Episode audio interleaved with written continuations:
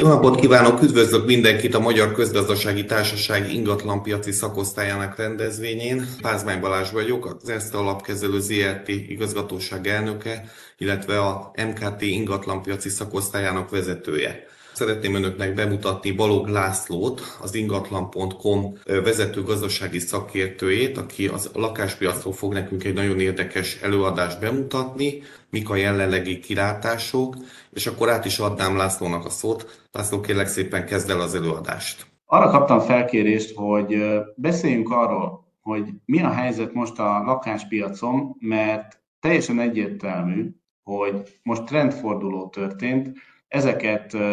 már jó előre jelezték a piaci szereplők, és most a napokban már hivatalos csatornákon keresztül is megerősítésre került. Röviden én is szeretnék bemutatkozni, engem Balog Lászlónak hívnak, az ingatlan.com vezető gazdasági szakértőjeként vagyok jelen. Az itt elhangzó megállapítások, következtetések, ezek többnyire a saját adatainkon alapulnak, és itt talán érdemes egy pici, pici kitekintést adni arra vonatkozóan, hogy hogyan állnak össze ezek az adatok, mi alapján mondjuk le ezeket a következtetéseket az ingatlan.com tevékenységéből levezetve. Az ingatlan.com nem tudom, hogy ki az, aki használta vagy ismerte az oldalt korábban, Magyarország vezető ingatlan hirdetési portája, amit havonta 3,5-4 millió látogató keres föl, abból a célból, hogy ingatlant vásároljon,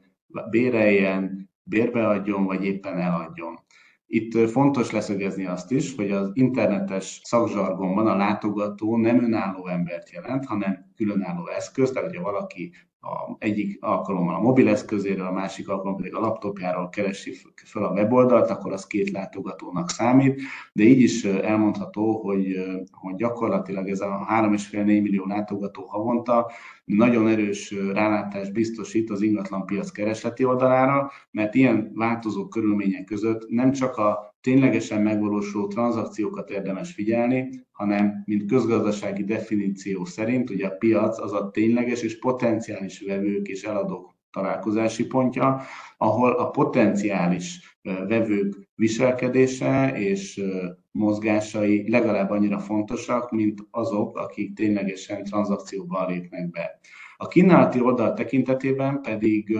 elmondhatjuk, hogy több mint 120 ezer tulajdonos hirdet nálunk eladó és kiadó ingatlanokat egy évben, illetve napi szinten 10 ezer ingatlan közvetítő, látogat, 10 ingatlan közvetítő használja az oldal, tehát a kínálati piacot is szinte minden magyarországi település, ahol tranzakció történik, lefedjük. Körülbelül 2500 településen vannak hirdetéseink, hirdetések az ingatlan.com-on egy évben, ennyire adnak föl ingatlan hirdetést, tehát ez a, a tranzakcióban részvevő települések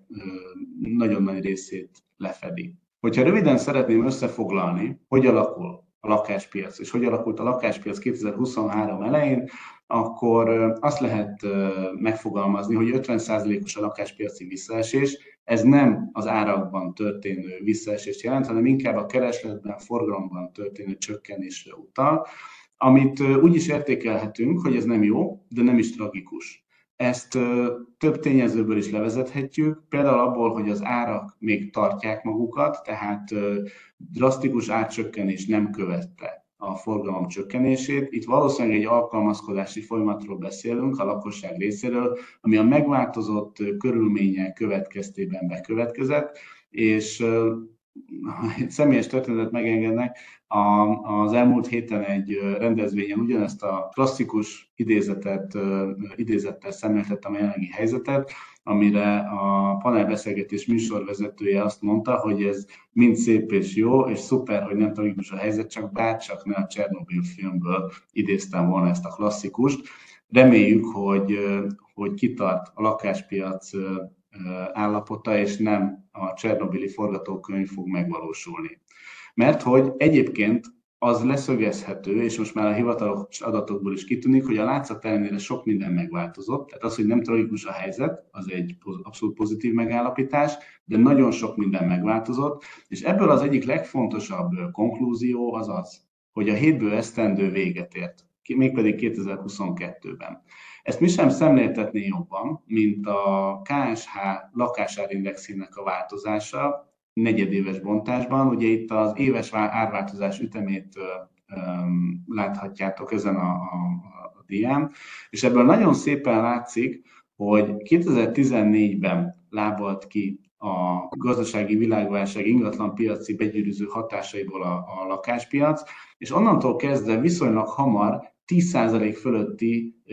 éves árnövekedés produkált a lakáspiac, ami országos átlag, tehát ez azt jelenti, hogy a legkisebb magyarországi települést is figyelembe véve egészen a a legfelkapottabb, mondjuk Budapest 11., 13., 14. 14. kerületéig bezárólag az átlagos árnövekedés üteme éves szinten meghaladta a 10%-ot, sőt, volt olyan időszak, amikor a használt lakáspiacon az átlag is 20%, 20% fölé került. Nyilván ez európai szinten is kiugró teljesítmény, és hogy a jelenlegi helyzetet megértsük, fontos azt is leszögezni, hogy ahhoz, hogy a lakásárak változását megértsük, ezeket az árakat nem lehet önmagukban értelmezni. Tehát a lakásárak azok egyéb makrogazdasági tényezők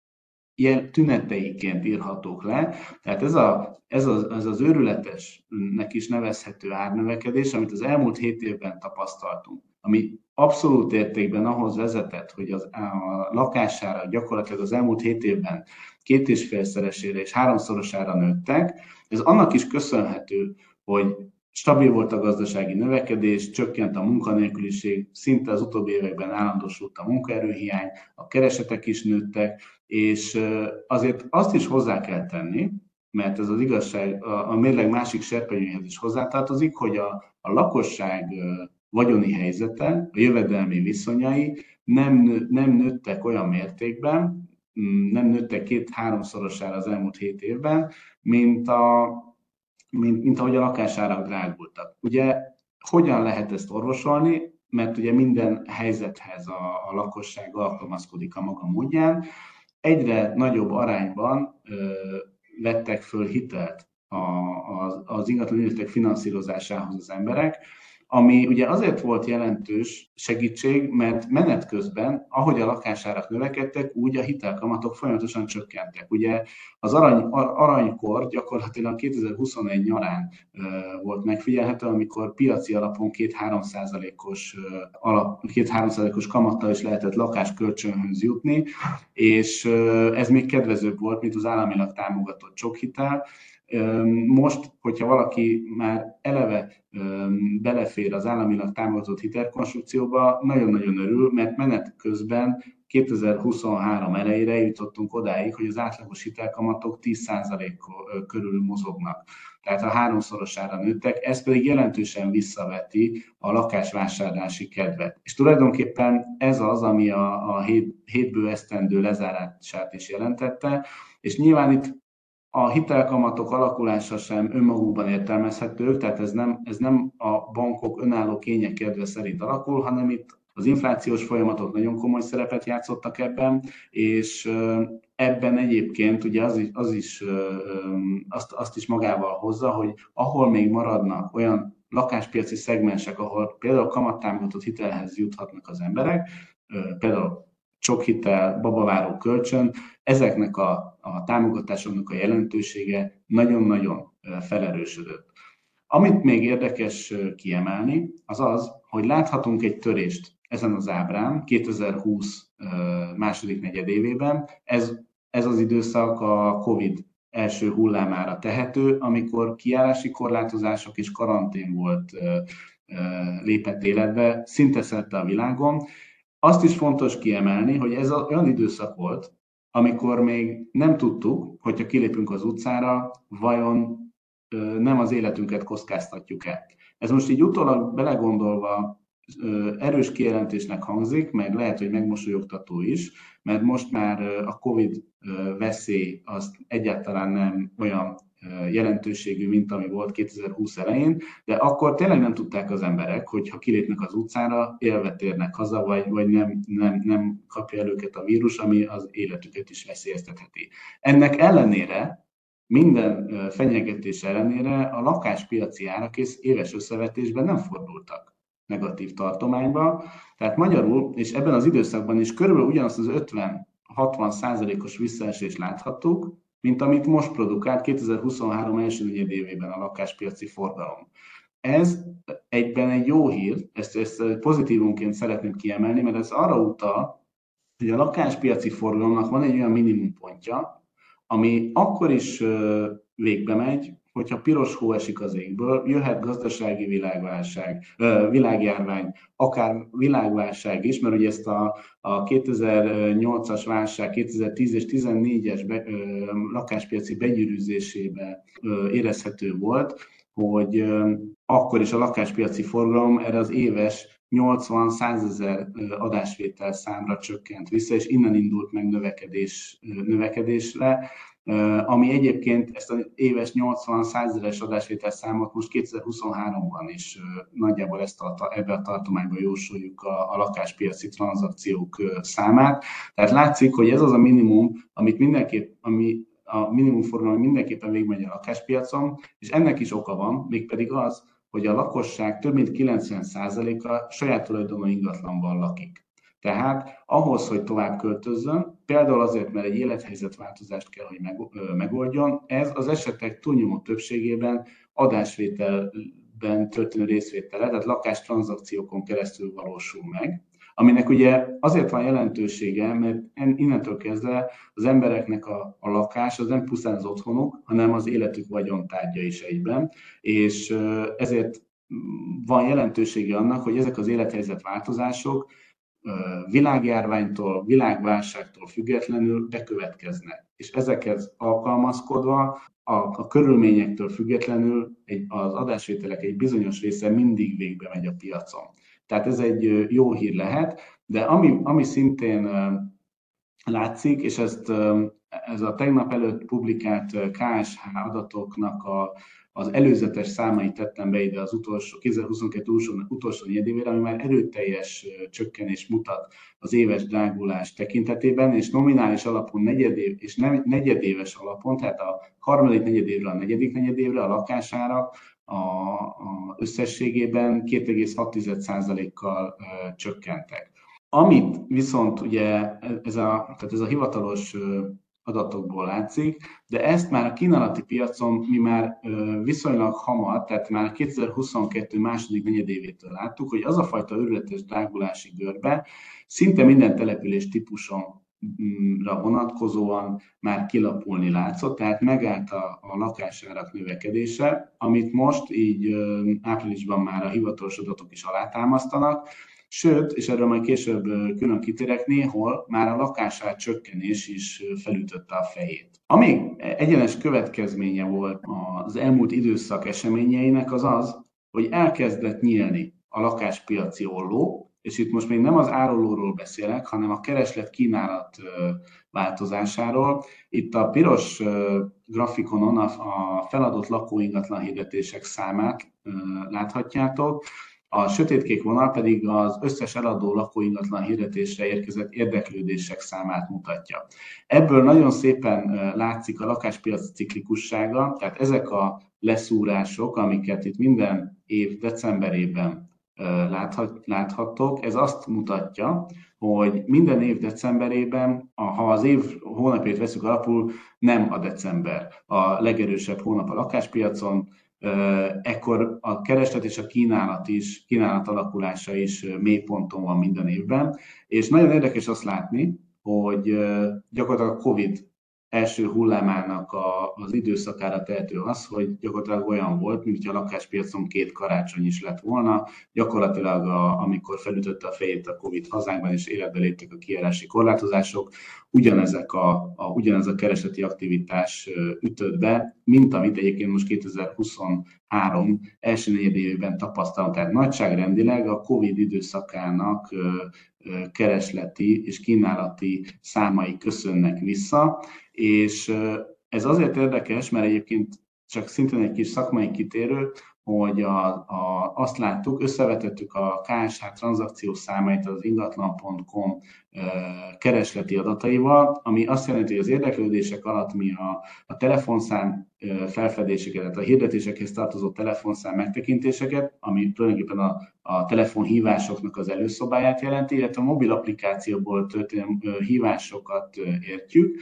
és ezek az érdeklődés számok, tehát telefonhívások település szinten és havonta 90%-os korrelációt mutatnak az egyes településeken végülment tranzakciós számokkal. Tehát ez egy nagyon-nagyon szoros és nagyon erős kapcsolat, ami minden Magyarország településére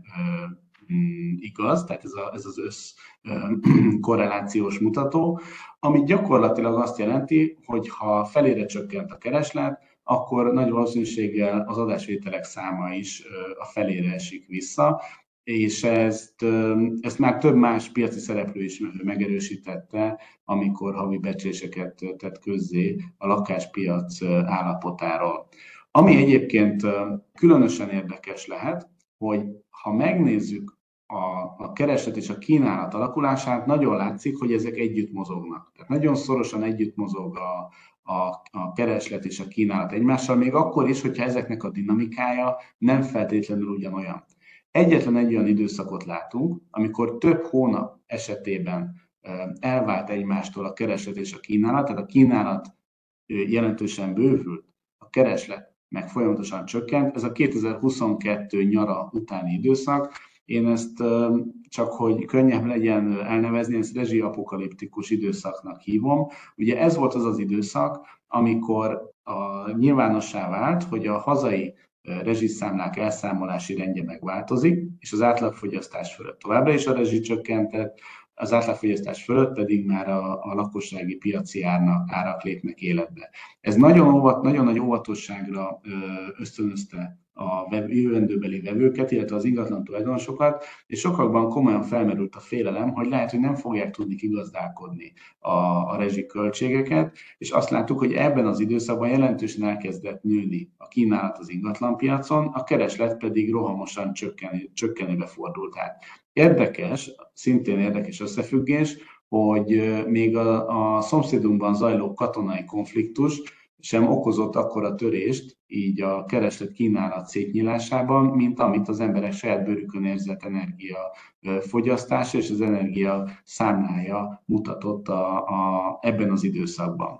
Ennek a, a folyamatnak az is a következménye, hogy most már jelentősen bővült a kínálat, és gyakorlatilag harmadával több ingatlanból tudnak válogatni a vevők, mint egy évvel ezelőtt. Itt ezen az ábrán ugyanezek a grafikonok láthatók, kiegészítve a KSH negyedéves tranzakció számaival, az adott negyedév utolsó hónapjára tettem az adott negyedév tranzakció számait, és ez itt nagyon szépen mutatja, hogy mennyire együtt mozog a kereslet kínálat a tranzakciószámok alakulásával. Itt érdemes kiemelni azt, hogy 2020 utolsó negyedében volt szintén egy visszaesés, amit egy nagy kiugró keresletnövekedés okozott. Ez volt az az időszak, amikor az állami támogatások bejelentése ami 2020 októberében történt, nagyon sokan kiváltak, és ezek az adásvételek 2021 első fél évében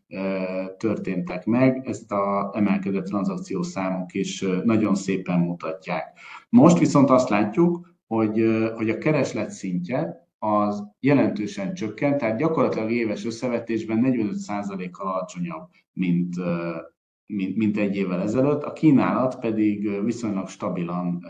fix, és ennek a következménye az is, hogy gyakorlatilag nincs olyan régiója, nincs olyan vármegyéje az országnak, ahol ne csökkent volna jelentősen a kereslet, és ne nőtt volna jelentősen a kínálat. Ez azt is jelenti egyben, hogy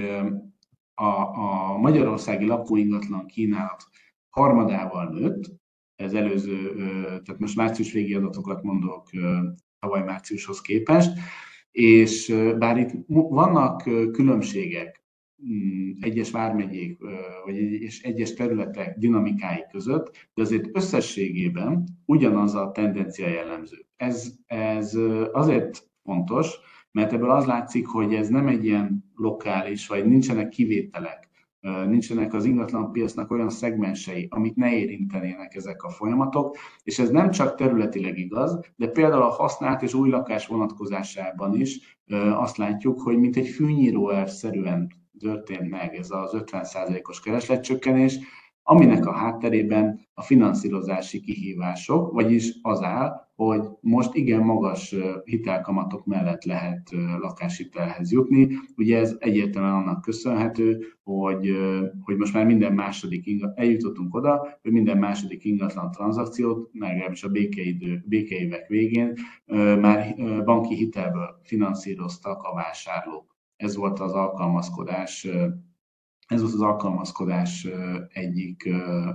formája. Ez persze nyilván nem okozott problémát a vevők számára, mert a 2015 és 2022 közötti időszakban ugye a banki hitelkamatok folyamatosan csökkenés mutattak. Ami viszont figyelemre méltó és szakmailag is fontos kiemelni, hogy nem, nem meglepő módon, de amikor a piac keresletéből kínálatiba fordul át, akkor elkezd a vevőknek állni az ászló a piacon, és az átlagos alkupozíció a másfélszeresére nő. A magyarországi átlagos alkupozíció már a 6%-ot közelítette az első negyed évben, és ez szinte minden település típuson hasonló bővülést mutat. Ugye minél kisebb a település típusa, annál nagyobb az alkupozíció, és azt szeretném csak kiemelni, hogy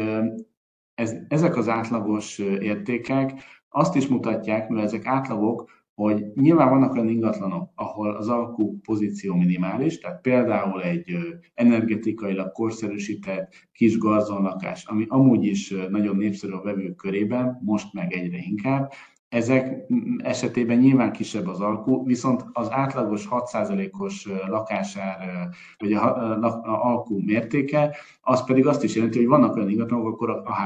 ahol akár 10-15 vagy 20%-os alkú is elképzelhető. Módszertani megjegyzés csak, hogy az alkú pozíciók változását úgy tudjuk mérni, hogy az ingatlan.com-os hirdetéseknél mindig megkér, visszakérjük a hirdetőktől, az ingatlan közvetítőktől, a tulajdonosoktól, hogy miért vette le a hirdetést, és ha eladta, akkor mennyiért hirdette meg. Így nagyságrendileg egy 20-30 ezer tranzakciós adatból statisztikailag már értelmezhető összefüggéseket látunk az alkupozíció vonatkozásában is. Nyilván az adatok megtisztítása, megtisztítását követően. Amiről korábban említést tettem, hogy néhol már felütötte a fejét a lakásárak csökkenése, azt ez az ábra jól mutatja, és egyébként ez, ez a, a kínálati árak változását bemutató ábra egyébként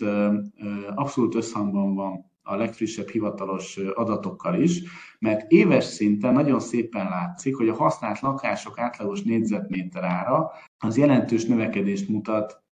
az, tehát hogyha a március végi adatokat hasonlítjuk össze az előző márciusi adatokkal, viszont a január óta bekövetkezett árváltozás bizonyos helyeken már átcsökkenést jelent,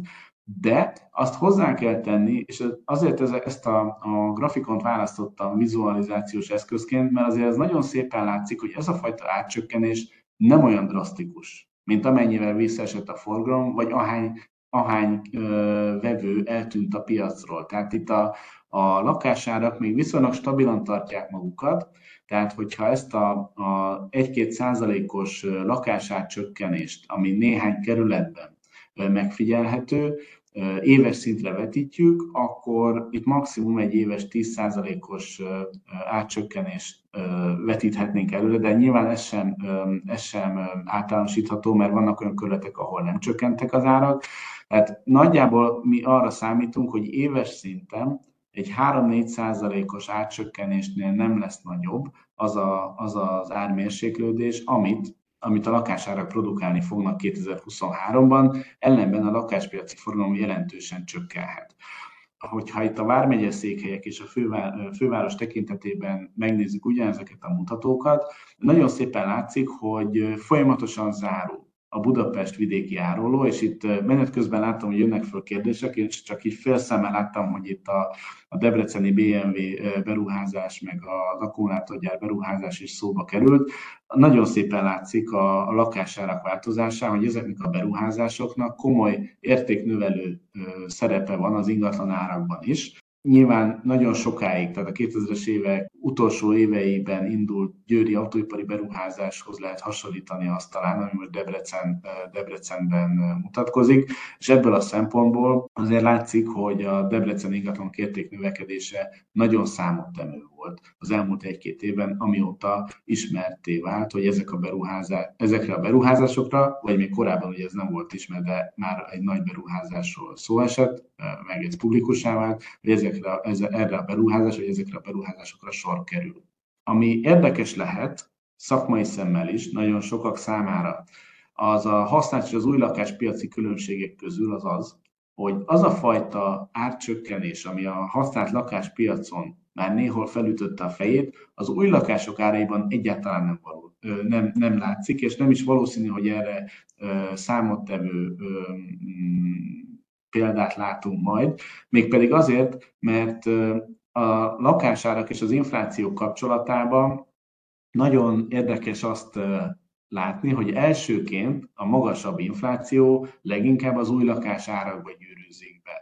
Ez azt is, ennek nyilván kézzelfogható oka az, hogy az építőanyagok áremelkedése, a munkaerőhiány miatti munkaerőköltségnövekedés nagyon gyorsan átalakul és beépül az új lakások áraiba, hiszen a fejlesztők nem társadalmi munkában, hanem profit érdekek mellett végzik a tevékenységüket, tehát ha nő a költségszint, akkor értelemszerűen ez átterhel, ezeket átterhelik a vevőkre, és az lesz majd a nagyon érdekes kérdés a következő időszakban, hogy a jelenlegi megváltozott vevői felfogásban ez mennyire okoz, vagy mennyire teremt lehetőséget az újépítési ingatlanok beruházói, fejlesztői, illetve vásárlói számára. Miért mondom ezt? Látszólag ugye nem, nem hozta kedvező helyzetbe az új lakáspiacot az, hogy 20-22 százalék vagy még magasabb volt az, az, az éves árnövekedés üteme. Igen ám, de azzal, hogy újépítési, amiatt, hogy újépítési lakásokról beszélünk, ezeknek az ingatlanoknak most momentuma van a piacon, mégpedig azért, mert ezek korszerű, energiahatékony ingatlanok, és a vevők számára, a vevők részéről teljesen egyértelmű, hogy most már nem csak a korábban érvényes és korábban szempontként szolgáló tényezők a fontosak, tehát hogyha már tudják, hogy milyen ingatlan típust választanának, például kertesház versus társasházi lakás, a legfontosabb szempont az volt, hogy hol található az ingatlan, és mennyibe kerül, kijön-e a, a saját vagy befektetői vagy családi költségvetésből. Ez, ez most már jelentősen árnyalódott ez a kép, és kiegészült azzal a nagyon fontos tényezővel, hogy oké, okay, mennyibe kerül az ingatlan, de mennyi a fenntartási költsége. Ez legalább ennyire fontos tényezővé lépett elő, és ebből a szempontból lehet az új lakásoknak most momentuma a jelenlegi piaci környezetben, mert hiába kerül többe, nyilván az új lakás, mint értéktartó eszköz, ez az értéktartó képessége magasabb, mint mondjuk egy rosszabb állapotú használt lakásé. Másfelől a fenntartási költsége, tehát a rezsiköltsége is jóval szerényebb, vagy jóval kisebb összegű, mint egy hasonló helyen lévő, hasonló alapterületű használt lakásé. Legalábbis a, a, a nagy számok törvény alapján ez abszolút megmutatkozik, és ebből, az, ebből ez alapján arra számítunk, hogy a, az új lakáspiac Szóval nem kell feltenni abból a szempontból, hogy persze emelkednek az árak, az infláció begyűrűzik az árakba, de a vevőknek lehet, hogy az, ami magasabb összeget kifizetnek az új lakásokért, az visszajön a hosszú évek alatt a rezsiköltségek formájában, plusz abban, hogy az értéküket is nagy valószínűséggel jobban fogják tartani egy amúgy csökkenő ár árakat képviselő környezetben. Ebben azért vagyok viszonylag bizonyos, mert amikor 2022 őszén kézzelfogható vált a lakáspiaci megtorpanás, erről egyébként több elemzésben is számot adtunk, akkor nagyon érdekes dolgokat figyeltünk meg mi is. Az egyes hirdetők részéről az ingatlan.com-on, tehát a 2022 nyarától kezdve már nem csak az ingatlanokról készült szuperképeket, az előnyös funkciókat kerültek bemutatásra, hanem megdöbbenve láttuk, hogy a, az ingatlan hirdetések képei között elkezdtek egyre gyakrabban föltűnni a rezsiszámlákról készült fotók. Ez korábban teljesen elképzelhetetlen volt, mert e, nyilván ezt azért csinálták az eladók, mert pontosan tudták, hogy a vevőknek ez egyre fontosabb szempont lesz. Nyilván itt mi ezt úgy oldottuk fel ezt a, a, a ezt a feszültséget, hogy ne kelljen ilyen eszközökhöz nyúlni az eladóknak, hogy, hogy már lehet az ingatlan.com-on az ingatlan energiafogyasztását is, gáz, illetve energiafogyasztását is feltüntetni, illetve ezekre keresni is lehet hogy megfelel az átlagfogyasztás követelményeinek az adott ingatlan vagy sem. És ezt, ezeket a mezőket nagyon gyakran ki is töltik az eladók, mert pontosan tudják, hogy ez a vevőket egyre inkább érdekli. A vevők energiatudatosságáról még egy kitérőt szeretnék csak tenni, mert ez egy olyan tényező, ami az elmúlt évtizedekben hát volt, volt, volt mit bepótolnunk ebben a, ebben a tekintetben. Mégpedig azért, mert az, az, az a hazai ingatlanállomány minőségéből is látszik, hogy a lakásfelújítások, energetikai korszerűsítések nem nagyon voltak, vagy valósultak meg olyan ütemben, ami szinten tartaná az ingatlanoknak az átlagos minőségét. Ez persze kérdés, hogy mennyire lehet pálcát törni a lakosság fölött e tekintetben, hiszen ugye az energiaárak relatív értelműen véve mindig olcsók voltak az elmúlt évtizedekben Magyarországon, főleg, hogyha a világpiaci szinthez viszonyítottuk őket.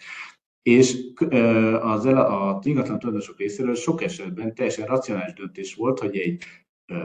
egy fűtéskorszerűsítés, egy illászáró csere nem volt kifizetődő számukra, mert ezt az összeget sokkal hatékonyabb, vagy sokkal nagyobb, nagyobbra tartották, hogyha például a megtérülés számára, hogy mennyi idő alatt térül meg ez a beruházás, lehet, hogy sokkal jobb helye volt a pénznek akkor, hogyha mondjuk az amúgy egyre nagyobb fogyasztású autójukat cserélték le a háztartások. Tehát ebből a szempontból most szerintem kulcsfontosságú pillanathoz érkeztünk a lakáspiac, hazai lakáspiac történetében, mert most 2022-2023 környékén mutatkozik arra reális esély, Ugye a vevők az energiatudatosságot, az energiafelhasználást és a, a, a rezsi költségeket és az ezekhez kapcsolódó zöld szempontokat a saját bőrükön átérezve is egyre magasabb szintre emeljék, és ez egy lendületet adhat a, a lakáspiacnak abból a szempontból is, hogyha bepótolják a tulajdonosok azokat a, korszerűsítéseket, amikre az elmúlt évtizedekben nem került sor, egész egyszerűen azért, mert már kifizetődővé válik. Ennek akár nemzetgazdasági hatása is lehet, hogyha például az építőipari munká, megrendelésekben egyre gyakrabban tűnnek föl a lakosság részéről energetikai korszerűsítési beruházások. Ugye ez a következő időszakban nagy szükség lenne ezekre. Ami érdekes ezekben a nehéz hónapokban, amiket magunk mögött tudunk, hogy van, ami viszont nem változott a lakáspiacon, ezek pedig, ez pedig leginkább a vevők árérzékenységében fogható meg. Nemrég publikálta a belügyminisztérium az állandó lakosság, településenkénti állandó lakosság számukat, és ugye ebből nem volt nehéz kiszámolni, hogy hol, milyen mértékben változott 2022-ben az állandó lakosság szám. Ez azért érdekes, mert ha megnézzük, hogy a top 15 település, mely, melyek voltak a top 15 települések, abból a szempontból, hogy hol nőtt a legnagyobb mértékben a lakosság, az állandó lakosság, akkor a 15 településből 13 az a budapesti agglomerációban található, és kettő az kakuktojás, az egyik hajdúsámson, ami Hajdúbihar megyében található és a Debreceni agglomerációhoz tartozik, a másik pedig Rajka, ami Győri, a szélesebb értelemben Győri agglomerációnak a, az egyik ikonikus települése. És az is látszik, hogyha mell, emelé hozzávesszük az átlagos négyzetméter árakat a, a, ingatlanok tekintetében, akkor a budapesti átlagos ingatlan értékeknél jóval kedvezőbb lakásárakkal találkozhatunk, tehát itt most egy nagyon, nagyon izgalmas időszak elé nézünk 2023-2024-ben, hogy mi lesz a fontosabb a vevők számára. Mert azért az élethelyzet változások megoldása során nagyon sok mindenben kötnek kompromisszumot a vásárlók, de nem mindenben. Tehát látszik az, hogy például a, a COVID által felerősített zöldebb környezetre történő, lakókörnyezetre történő váltások száma, a, a nagyobb alapterületi ingatlanok igény, iránti igény növekedés, ez még ugyanúgy megvan 2022, megvolt 2022-ben is. Nagy kérdés, hogy 2023-ban az energetikai szempontok ezt mennyire fogják felülírni. Ugye ezek az ezeket a, a tendenciákat a rendelkezésünkre álló adatok csak részben tükrözik, és leghamarabb 2024 első negyedévében fogjuk majd látni, mert azért vannak arra utaló jelek is, hogy az energetikai szempontok, az egyes ingatlan típusok iránti kereslet változását milyen mértékben befolyásolják. Ami szintén érdekes, hogy a budapesti kiáramlás, az agglomerációban történő kiáramlás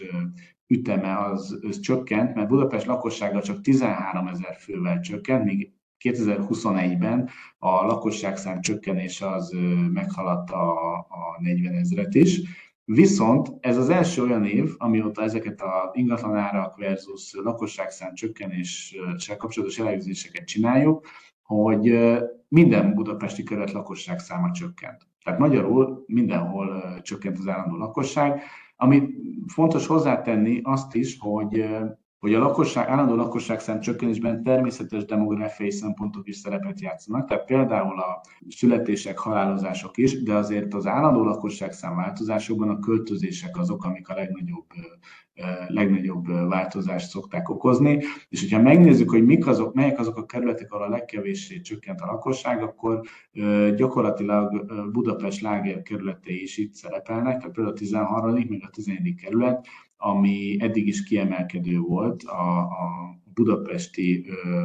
vásárlók választása szempontjából. Még egy gondolat arra vonatkozóan, hogy a lakosságszám változása az ö, milyen összefüggéseket ö, okoz a lakáspiacon. Ez a, a nagyvárosokból való kiköltözési hullám, ez nem csak egy budapesti jelenség. Tehát azért az látszik az adatokból, hogy a legnagyobb mértékben a nagyvárosok lakosság száma csökkent, és a legnagyobb mértékben a nagyvárosok közelében található agglomerációs települések lakosság száma nőtt. Tehát magyarul ez olyan szempontból országos jelenség, hogy ez minden vármegyében megfigyelhető, hogy a vármegye székhelyek lakosság száma csökken, a környező településeké pedig nő. És a, azt a költői kérdést, hogy a következő időszak milyen változásokat hozhat ebben, tehát hogy mik lesznek a, a lakáspiac slágerei, ebben változásra számítunk, de hogy melyik milyen mértékben,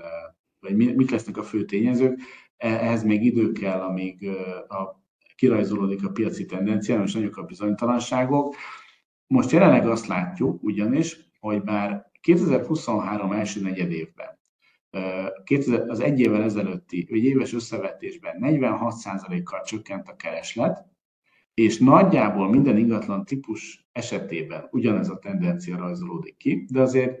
árnyalatnyi különbségek vagy hát nem is annyira árnyalatnyi különbségek azért megmutatkoznak. Tehát például a panellakások iránt csak harmadával csökkent a kereslet, míg az ikerházaké iránti kereslet az meg több mint 50%-kal esett vissza. Tehát látszik azért, hogy a, a lakosság részéről az alkalmazkodás a megváltozott környezet szempontjából megmutatkozik a keresleti mutatókon, mert a panellakások eddig is nagyon népszerűek voltak, és egy ilyen helyzetben, amikor az energetika és a, a rezsiköltségek, meg a fenntartási költségek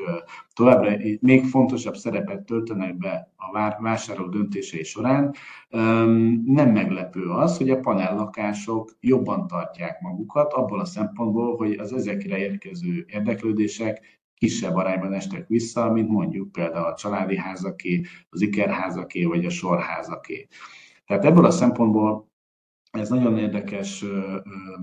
folyamat elé nézünk előre, és az is egyértelműen látszik, hogy a felújított és újszerű lakások dominanciája a vásárlók részéről a keresletben továbbra is megmaradt, mert négy, négy érdeklődőből három, vagy négy érdeklődésből három az felújított és újszerű lakásokra érkezik, és ha megnézzük, hogy éves összevetésben az ezekre érkező érdeklődések hogyan változtak, akkor minimális mértékben a, a felújított és újszerű lakások keresetcsökkenése az kisebb mértékű, vagy fordítva nézve, más szemszögben nézve, a felújítandó és a közepes állapotú ingatlanokra érkező érdeklődések 44%-ról 47%-ra estek vissza, míg a, a felújított, mint a, fe, pontosabban nem, tehát a, felúj, a felújítandó és a közepes állapotú ingatlanok iránt az érdeklődések 47%-kal estek vissza, a felújított és újszerű ingatlanokra érkező érdeklődések pedig csak 44%-kal. Tehát látszik, hogy itt is nagyjából fűnyíró a változás, de még mindig a felújított és újszerű ingatlanokat jobban jobb, jobban keresik a vevők, mint, a, mint azokat, amikkel még további költségek merülnek fel a felújítás kapcsán. És az is látszik, hogy ez a 20-30%-os árprémium megmutatkozik az ingatlan árakban is, ami, kétszer, ami a befektetők döntései szempontjából lehet érdekes, erre majd a későbbiekben részletesebben is kitérek. Az, amit Budapesten látható, az ugyanúgy kirajzolódik a többi nagyváros esetében is, és igen jelentős különbségek mutatkoznak az árak tekintetében a felújított és felújítandó közepes állapotú ingatlanok összevetésében, ami azért fontos, mert ez is tulajdonképpen azt mutatja, hogy mennyire felértékelődtek az energetikai szempontok és az ingatlanok minősége a vevők, vevők szempontjából. Amit előre beharangoztam, hogy a befektető döntései szempontjából milyen változásokra számítunk, ezért szeretnék kitérni az albérletpiacra is. Itt a ksáingatlan.com lakbérindex változását láthatjátok ezen az ábrán, amikre azért is nagyon büszkék vagyunk. Ezt 2020. augusztusában indítottuk el a KSH-val közösen, és erre azért vagyunk nagyon büszkék, mert a KSH több éven keresztül vizsgálta az ingatlan.com lakáspiaci adatainak a minőségét, mennyiségét és lefedettségét, és arra a következtetésre jutottak, hogy el tudjuk intani közösen ezt az, ezt az albérletindexet, vagy lakbérindexet, amivel a büszkeségünk arra vonatkozik, hogy mi, volt, mi vagyunk az első olyan vállalkozás, piaci alapon működő vállalkozás, akinek az adatait kizárólagosan a mi adatainkat a KS egy hivatalos publikációhoz, vagy hivatalos statisztikához felhasználja. Nyilván ebből a szempontból kedvező helyzetben voltunk, mert az albérletpiac legalábbis ebből a szempontból az albérletpiac egy fekete lyuk volt, erről nem nagyon voltak hivatalos adatok, és a hirdetési adatok azok úgy tűnik, hogy nagyon-nagyon együtt mozognak a tényleges bérleti díjak alakulásával. Ugye itt szintén egy módszertani megjegyzés, hogy itt nem a már létrejött szerződések árváltozásai láthatóak, hanem a mindig aktuális hónapban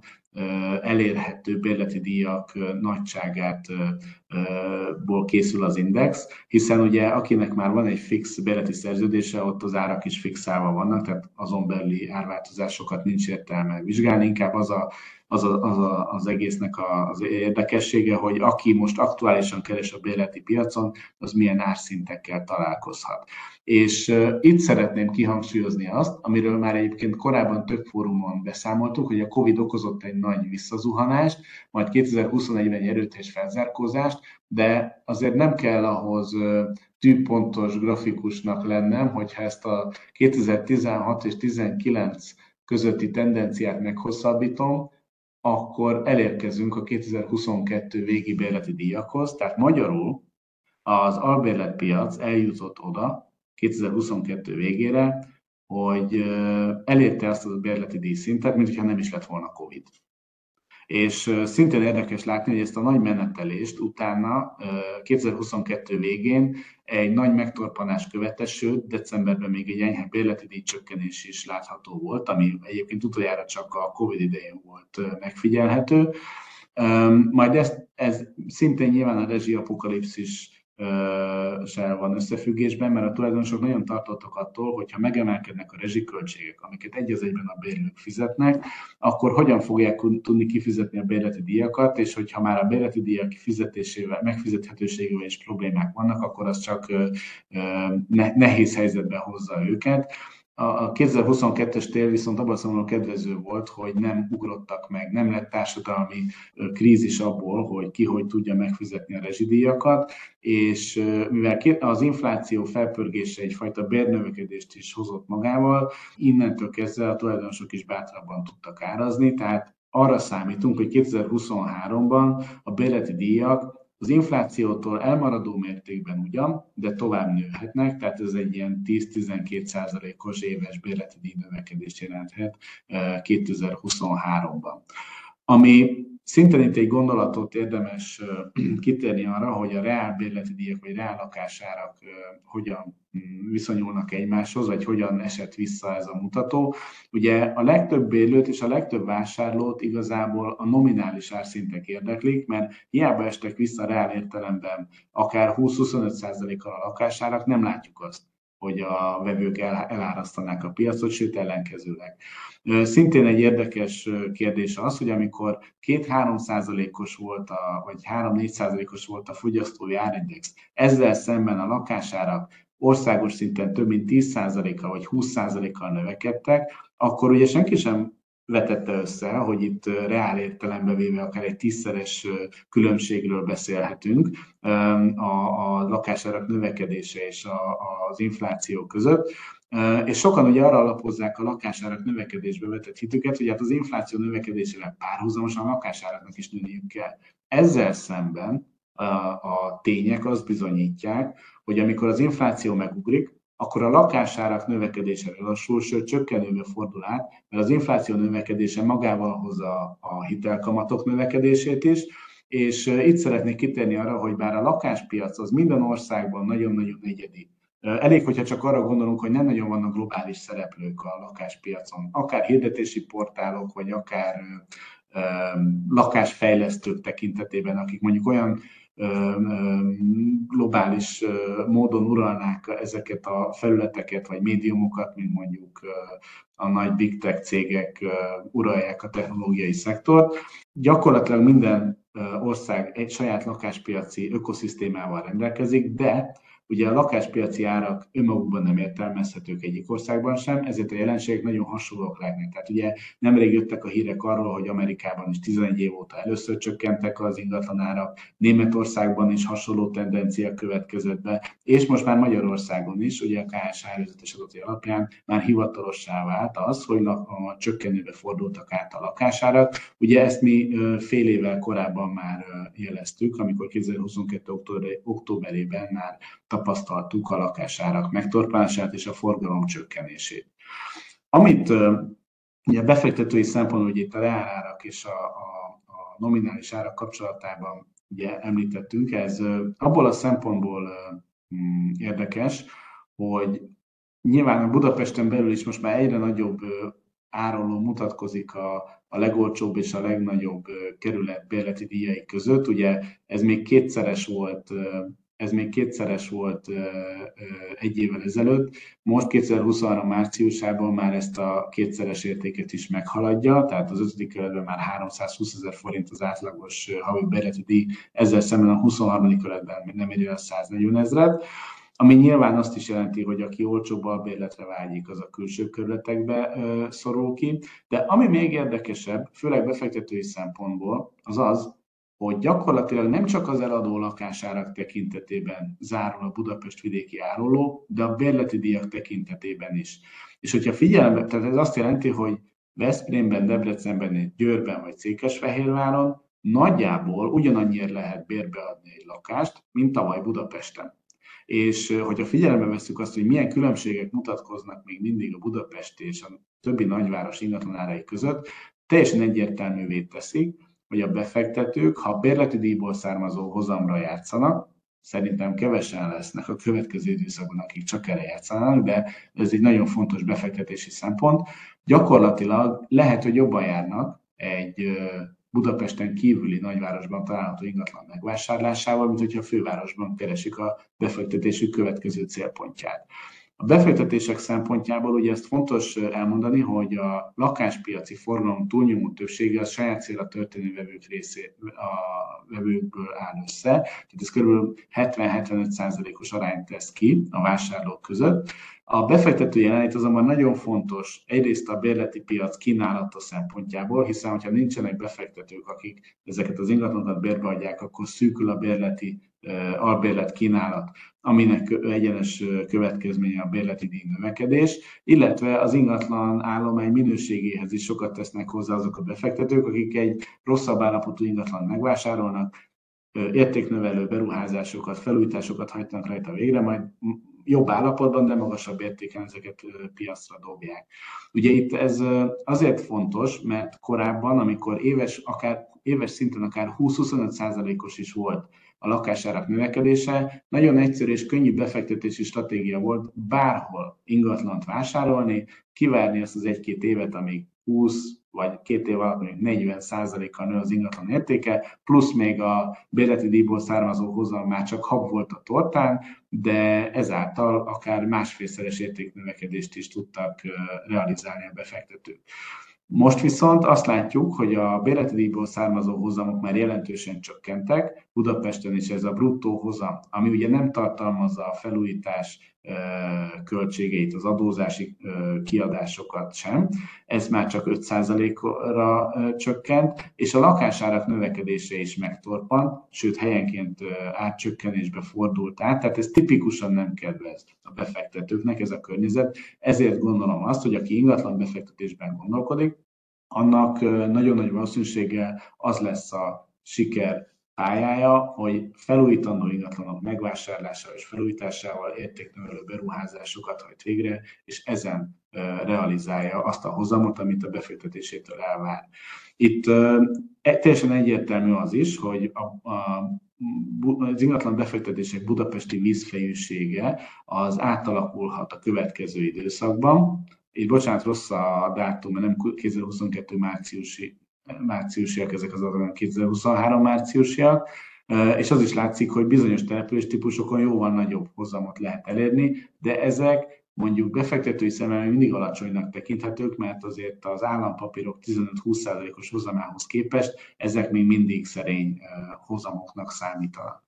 Tehát ebből a szempontból a befektetők részéről is csökkenő aktivitásra számítunk, ami szintén a vevők számának a mérséklődését okozhatja. És a végére azért igyekeztem hozni pozitív híreket is, mármint a lakáspiac jövője szempontjából, mégpedig azért, mert vannak biztató jelek. Az egyik az az, hogy bár az ingatlan.com-on mért érdeklődések és hát az országos adásvételek száma jelentős csökkenés mutatott az elmúlt időszakban, viszont az ingatlan.com-on mért látogatások száma az nem csökkent ilyen mértékben. És uh, itt nyilván nem szeretnék átesni a ló túloldalára sem, mert nem minden látogatóból lesz vevő, de azért ez egy nagyon fontos uh, uh, tény, hogy a potenciális vevők száma nem csökkent olyan mértékben, mint amennyiben, mint amennyire a tényleges vevők száma csökkent. Tehát magyarul a piaci potenciál és ez alatt az, azokat a, a potenciális vevőket értem, akik, akikben még megvan a hit, hogy a belátható időn belül ingatlan tranzakciók közelébe kerülnek, ezeknek a vevőknek a száma nem csökkent. Ugye ez nagyon szomorú lenne, hogyha azt látnánk, hogy, hogy már az a, a pool, vagy az a, a, a a, a kör, akiből a potenciális vevők kikerülhetnek, azoknak a száma is jelentősen csökken, mert ez azt mutatná, hogy tényleg drasztikus és negatív spirál indul be a lakáspiacon, mert hogyha a potenciális vevők száma csökken, akkor az, az nem hozhat mást, mint azt, hogy a tényleges vevők száma is csökken, de most úgy tűnik, hogy, hogy abszolút nem ez a helyzet. Tehát az ingatlan.com látogatóinak a száma az még kitart, Nyilván rövid távon, tehát még 2021-hez képest ez egy enyhe negatív csökkenés, hogyha meg hosszabb időtávon nézzük, akkor még mindig pozitív a tendencia. A másik jó hír az nyilván a vevők nek lehet jó hír elsősorban, és ugye itt most minden a az ingatlanpiac által mindig a vevőkről szól. A vevők annyira nyerekbe kerültek, hogy ezt már láttuk az alkupozíció növekedésén keresztül is, de ugye a, a hirdetések volumen is jelentősen nőtt, ami azt jelenti, hogy, hogy még nagyobb volumenből tudnak válogatni, aminek az lehet előbb-utóbb a következménye, hogyha megfizethető szintre csökkennek vissza a lakáshitel kamatok, akkor, akkor ez a, ez a csökkenés, forgalom csökkenés előbb-utóbb növekedésbe fordulhat át, és, és a forgalom növekedése pedig a lakásárakban is hozhat meg változást, és akkor ismét emelkedő pályára kerülhetnek a lakásárak.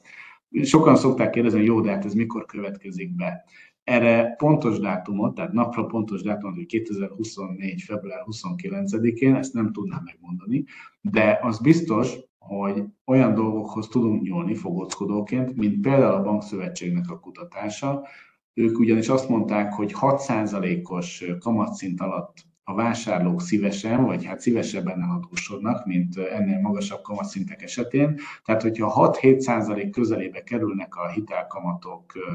a banki hitelajánlatok kamatszintjei, akkor ott már jelentősen nőhet a vevőknek a száma, már jelentősen többen térhetnek vissza a piacról, és itt megint egy személyes megjegyzést engedjetek meg nekem.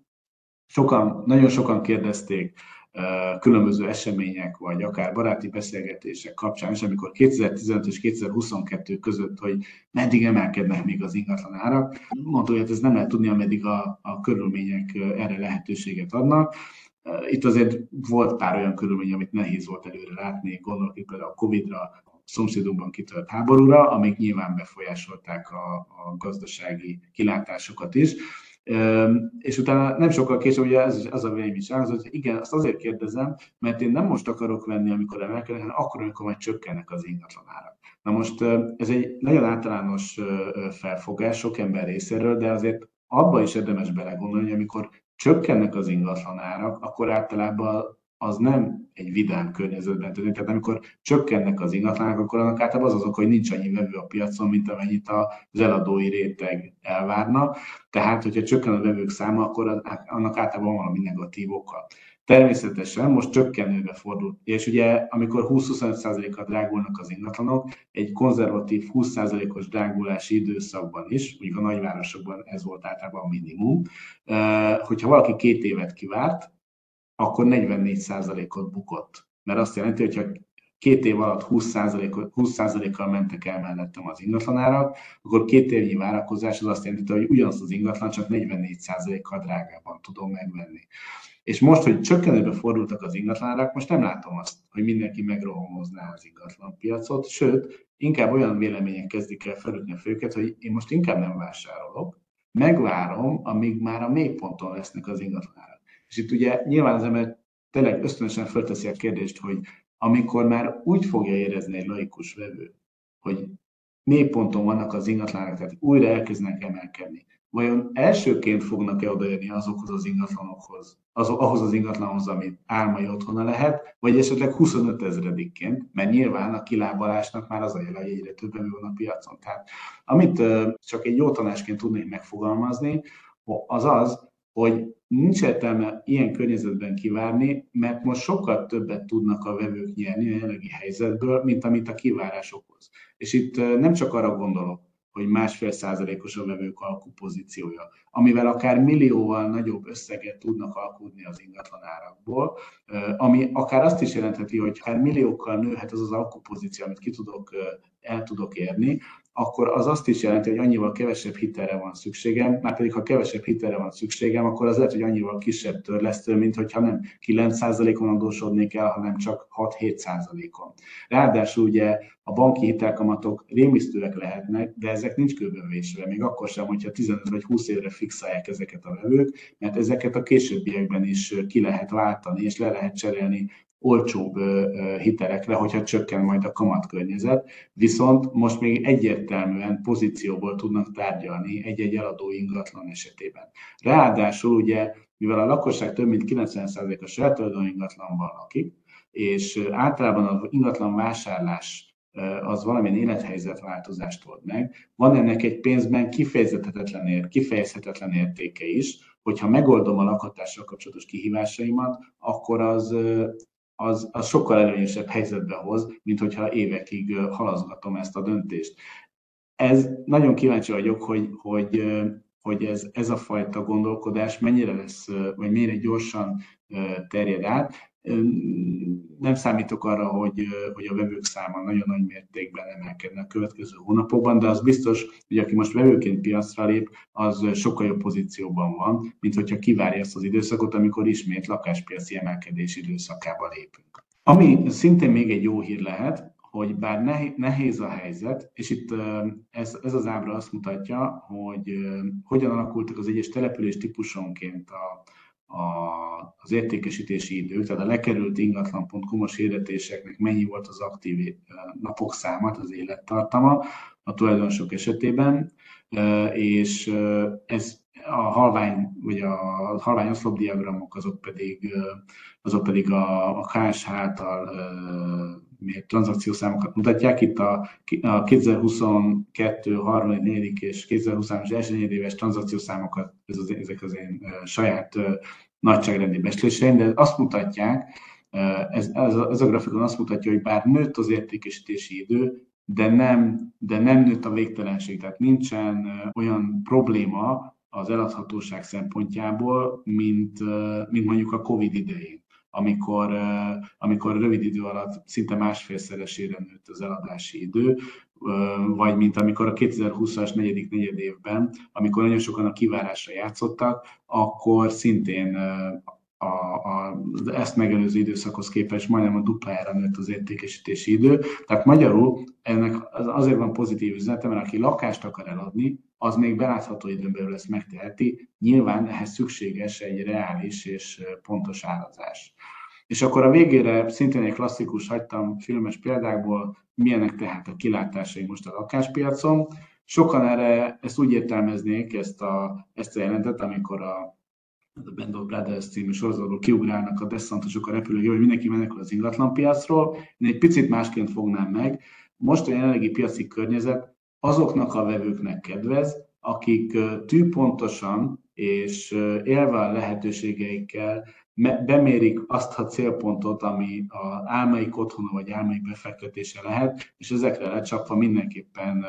sikert tudnak elérni, mert a korábbi élénk lakáspiaci helyzettel szemben most egyértelmű, ami a eladóknak kedvezett, a forgalom növekedés és ár, ár, árnövekedés révén most egyértelműen a vevőknek áll az zászló. Köszönöm a figyelmet, és láttam menet közben, hogy érkeztek kérdések. Igen, ugye a magas jegybanki alapkamat, elszáll a lakás, igazolhitel kamatok mennyire fogják vissza a lakáshitelt és a lakáspiacot. Hát ugye erről beszéltünk, hogy a, a lakáspiac legnagyobb problémája most a finanszírozás, vagyis az, hogy az emberek nem nagyon tudnak lakáshitelhez jutni, vagy olyan feltételekkel, amivel meg nem szívesen vesznek föl hitelt. Mennyire tudja ezt kompenzálni a csok? Nyilván most felértékelődtek ezek a, a támogatási formák, és ha lehet hinni a piaci plegykáknak, illetve a, a korábbi kormányzati nyilatkozatoknak, az év második felében lesznek olyan ö, intézkedések, amik adott esetben élénkíthetik, vagy élénkítő hatással lehetnek a lakáspiacra. Ezeket kíváncsian várjuk, mind tartalmilag, mind pedig időzítés szempontjából. Én igen valószínűleg tartom, hogy ez 2023-ban erre sor kerül, és ennek lehet egyébként élénkítő hatása a 2023-as második fél évre. Nagyon emelkedtek a lakásárak az elmúlt években, de azt mondják, hogy még mindig Prága vagy éppen Pozsony mögött vagyunk a fővárosi négyzetmétereket szokták el vásárlóerő paritáson összevetni más fővárosokével, ebben hogyan állunk. Hát vásárlóerő paritáson ö, nem, de időről időre szoktunk elemzéseket végezni, hogy nominálisan hogyan alakulnak, vagy pontosabban nem is nominálisan, hanem az átlag fizetésekhez képest mennyi időbe telik egy négyzetméternyi ingatlan megvásárlása a környező országokban, Prága, Pozsony vagy Varsó vagy az esetben Bukarest összehasonlításában, és valóban Budapest az egyik legolcsóbb város, tehát itt kell a legkevesebbet dolgozni helyi fizetések mellett, ahhoz, hogy ingatlan tulajdonhoz jussunk. Ugye itt ez fontos ugyanakkor azt is megjegyezni, erről most kevés szó esett, de ezekben a fővárosokban, és így Budapesten is a külföldi vevők jelent, jelentősége nem elhanyagolható. Országos szinten nem, nem nagyon érdemes foglalkozni a külföldi vásárlókkal, mert ez az összes vevő 5%-át teszi ki, tehát minden 20. lakást vesznek meg országos szinten a külföldiek, vagy pontosabban az utolsó békeévekben ennyi volt az ő részarányuk. Ez Budapesten 10%, és a belvárosban egyébként 30% volt 2019-ben. Tehát az biztos, hogy a külföldiek számára nagyon vonzó célpont a főváros, a Magyarország fővárosa, főleg azért, mert ugye relatív értelembe véve még olcsóbbak vagyunk a, a környező országok főváros, fővárosita vagy metropoliszaihoz képest. A rezsijárak emelkedése mennyiben formálta át az ingatlan piaci trendeket? Kettes házak iránti nagyobb kereslet, távfűsbának iránt. Erre szerintem ezt a kérdést meg is válaszoltuk a beszélgetés során. Mi az a jelzálog hitelkamat szint, ami fölött nem érdemes lakáshitelt felvenni? Hát ez mindenkinek egyéni döntése, de a Bankszövetség kutatása szerint 6% az a szint, ahol a lakosság már szívesebben vesz fel lakáshitelt.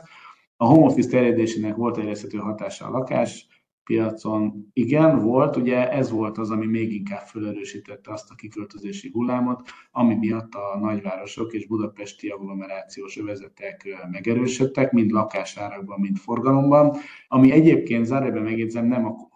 Covid-dal kezdődött. Tehát a lakásár drágulás leginkább ilyen mértékben ö, ö, növelte meg a, az agglomerációs települések iránti keresletet, nagy kérdés, hogy 2023 és 24 hozzá fordulatot ebben, mert ugye a nagyobb alapteltő ingatlant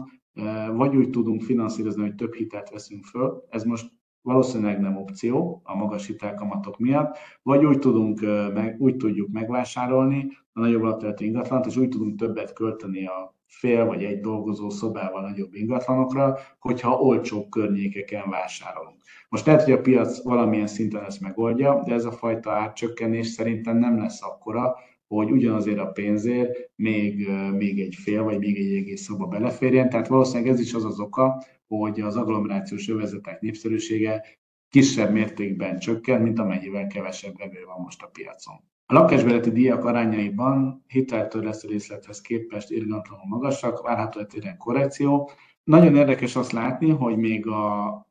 lakáspiaci trendforduló előtt gyakorlatilag nem volt értelme kis túlzással bérelni, mert egy ugyanannak a lakásnak a hiteltörlesztője nyilván 2-3 százalékos kamatszintek mellett olcsóbb volt, mint a bérleti díj. Ez most nagyot változott, és azt látjuk egyébként, hogy a kereslet az eltolódott egy picit a bérleti, a bérleti piac irányába. Tehát magyarul a bérleti díjak nem, hogy nem csökkennek, hanem még egyenesen nőnek is, és ez nyilván a, a kereslet fizetőképessége miatt, meg a hajlandósága miatt is alakult így. Amúgy egyébként az a, azt mondják a szakér, szakemberek, és szerintem is ez az egészséges, hogyha a lakhatásra fordított költségek egy háztartáson belül nem haladják meg a 30%-ot. Na most ez azt jelenti, hogy ha egy, egy egyfős háztartásról beszélünk, akkor akkor ugye mm, a bérleti díjak valóban akár 40-50 százalékos. Tehát hogy egyedül már szinte lehetetlen fenntartani egy bérleti díjat, mert ennek a költsége csak a bérleti díjnak és a rezsiköltségek nem ide számolva akár 50 százalékos is lehet. Mi az oka annak, hogy a kínálati oldal bővül, a kereslet 50 százalékkal csökken, ennek iránt nagyjából tartják magukat, vagy minimálisan csökkennek az árak. Ennek ugye, erre is kitértem korábban, de ennek van egy olyan pszichológiai oka is, hogy általában nem beszélhetünk külön eladókról, és nem beszélhetünk külön vevőkről a lakáspiacon, pont azért, mert az emberek 90%-a saját tulajdonú ingatlanban lakik, tehát magyarul, aki vesz, az általában abból finanszíroz, hogy el is adja a lakását. Tehát magyarul az eladók azért nem hajlandóak még a trendforduló idején önkéntes dalolva csökkenteni az árakat, mert attól tartanak, hogy ha ő csökkenti az árakon, akkor két szék között a pad alá esik, mert ha olcsóban legyen a abból nem tud vásárolni, akkor, akkor inkább ő bele sem megy az árcsökkenésbe. Nyilván, hogyha egyértelművé válik, hogy már csökkennek az árak a piacon, akkor ezeket a döntéseket már könnyebben meg fogják hozni, mert igazából a tulajdonosok mindig együtt sírnak és együtt nevetnek a piaccal. Hogyha nőnek az árak, akkor azért, mert igaz, hogy többet kell fizetni, a következő otthonom idején is többet tudom eladni, ha pedig csökkennek az árak, akkor lehet, hogy nekem többet kell engednem a vevőknek, alkuval, de ugyanezt az alkut én is ki tudom préselni a következő ingatlan megvásárlása során, és az, hogy most ennyire egy ilyen beragadt állapotban vagyunk, ennek inkább pszichológiai okai vannak, ami a bizonytalanságból adódik, hogyha nagyon, nagy kíváncsi, nagyon kíváncsi leszek, hogyha már a hivatalos adatok is arra utalnak, hogy csökkennek az ingatlan árak, akkor ez mennyiben fogja ezt a lakásár korrekciót felgyorsítani. Munkahelyteremtő nagy, Debreceni nagy beruházás mennyiben tudja felfelé lakásárakat. Vannak, igen, erre vannak debreceni adataink, ezeket szerintem mutattam is idő, idősorosan. És látszik, hogy, hogy élénkülnek. Tehát, hogy ez, ez élénkítő hatása van az ingatlanárakra. Simán azt, azt is el tudom képzelni, nagyon hasonló forgatókönyvet láthatunk, mint amit a 2000-es évek végén Győrben, hogy amúgy egy már kedvezőtlen gazdasági környezetben, de Győrben még mindig tartották akkor magukat az árak, amikor beindultak ezek az autóipari beruházások, és most lehet, hogy bár mindenhol átcsökkenés lesz, lehet, hogy Hajdubihar vármegye székhelye kivétel lesz ez alól. Hitelkalandon van olyan hatás, hogy inkább a használt lakásokat keresik a vásárlók az újak helyett, mivel a lakáspiaci forgalom úgy, úgy áll össze, hogy 90%-ban a vevők használt lakást vásárolnak, és a új lakáspiac csak 10%-át teszi ki a piacnak, ezért kevés, mérsékelt szerintem ennek a hatása, már csak azért is, mert az új ingatlanoknál hiába drágábbak, viszont a megtérülés, tehát a, a rezsiköltségeken való megtérülés az visszahozhatja az árakat. Tehát szerintem ez viszonylag statikus, tehát ez a fajta 90-10%-os arány nagy további erősödésében kevés esélyt látok, hiszen például az új lakásokat előszeretettel vásárolják befektetők, akik pedig akkor fordulnak hitel lehetőségekhez, hogyha az alacsonyabb, mint az az elvárás, mint amivel ők tudják fialtatni a pénzüket. És most azért ennél magasabb szinten vannak a hitelkamatok, tehát szerintem ez a 90-10%-os arány az új és használt lakáspiac megoszlásában ugyanúgy tartani fogja magát. Mekkora várakozás az ingatlan piacon, hogy EU forrásokból indul egy komolyabb fűtéskorszerűsítési program, mi van, ha nem jönnek az uniós pénzek? Visszafelé mennek, ha nem jönnek az uniós pénzek, akkor marad minden ugyanúgy, mint eddig, valószínűleg, és ugyanezek a tendenciák lehetnek. Én is azon az állásponton vagyok, hogy egy fűtés, korszerűsítés, energiahatékonysági program nagyon nagy felvevő piac lenne, és ugye bizonyos EU forrásokat erre is szánt a kormányzat, tehát szerintem ez, ez le, e, e, ebben lehet, hogy lesz majd a későbbiekben valamilyen program, ami akár általánosabb is lehet. Nyilván itt mm, ez, ez ez, ez azért ennek csak egy része fog lecsapódni a lakáspiaci tranzakciókban, mert hogyha valaki, ugye ez, ez a, a lakásfölítési támogatások kapcsán is szerintem így meg, meg egy általános kérdéskör, ugye, hogyha valaki költözésnek adja a fejét, az részben azért lehet, mert az ingatlan fizikailag alkalmatlan arra, hogy a megváltozott életkörülményeknek helyet adjon. Tehát például egy 40 négyzetméteres szob, lakásban, hogyha öten szűkölködnek, akkor muszáj nagyobba költözni, hogyha mondjuk az ötödik, vagy a ötödik családtag megérkezik, és ezért szeretnének költözni. Ha viszont azok, akik meg azért költöznének, mert már nem komfortos minőségileg abban az ingatlanban lakni tovább, ahol eddig is a, a beruházás az eddig elérhetetlenül drága volt. Viszont, hogyha most már a, a lakás amúgy alkalmas arra, hogy biztosítsa az életteret, amit, amit a tulajdonosok elvárnak, és megkapják azokat a forrásokat, amire a lakások felújítása megtörténhet, akkor, hogyha javul az ingatlan minősége, akkor már valószínűleg költözési igény család de ettől függetlenül az energiahatékonyság és a fenntartható lakáspiac és a lakás állomány fenntarthatósága miatt nagyon nagy szükség van ezekre a programokra, és én, én nagyon optimista vagyok, hogy ezekre sor is fog, erre sort is kerítenek majd. Köszönjük szépen, László, ezt a nagyon-nagyon érdekes előadást, és kérlek gondold át, hogy nem kívánsz jelentkezni a Magyar Közgazdasági Társaság ingatlanpiaci szakosztályában, mert egy méltó tag lennél, és biztos, hogy tudnál segíteni a munkánkat, és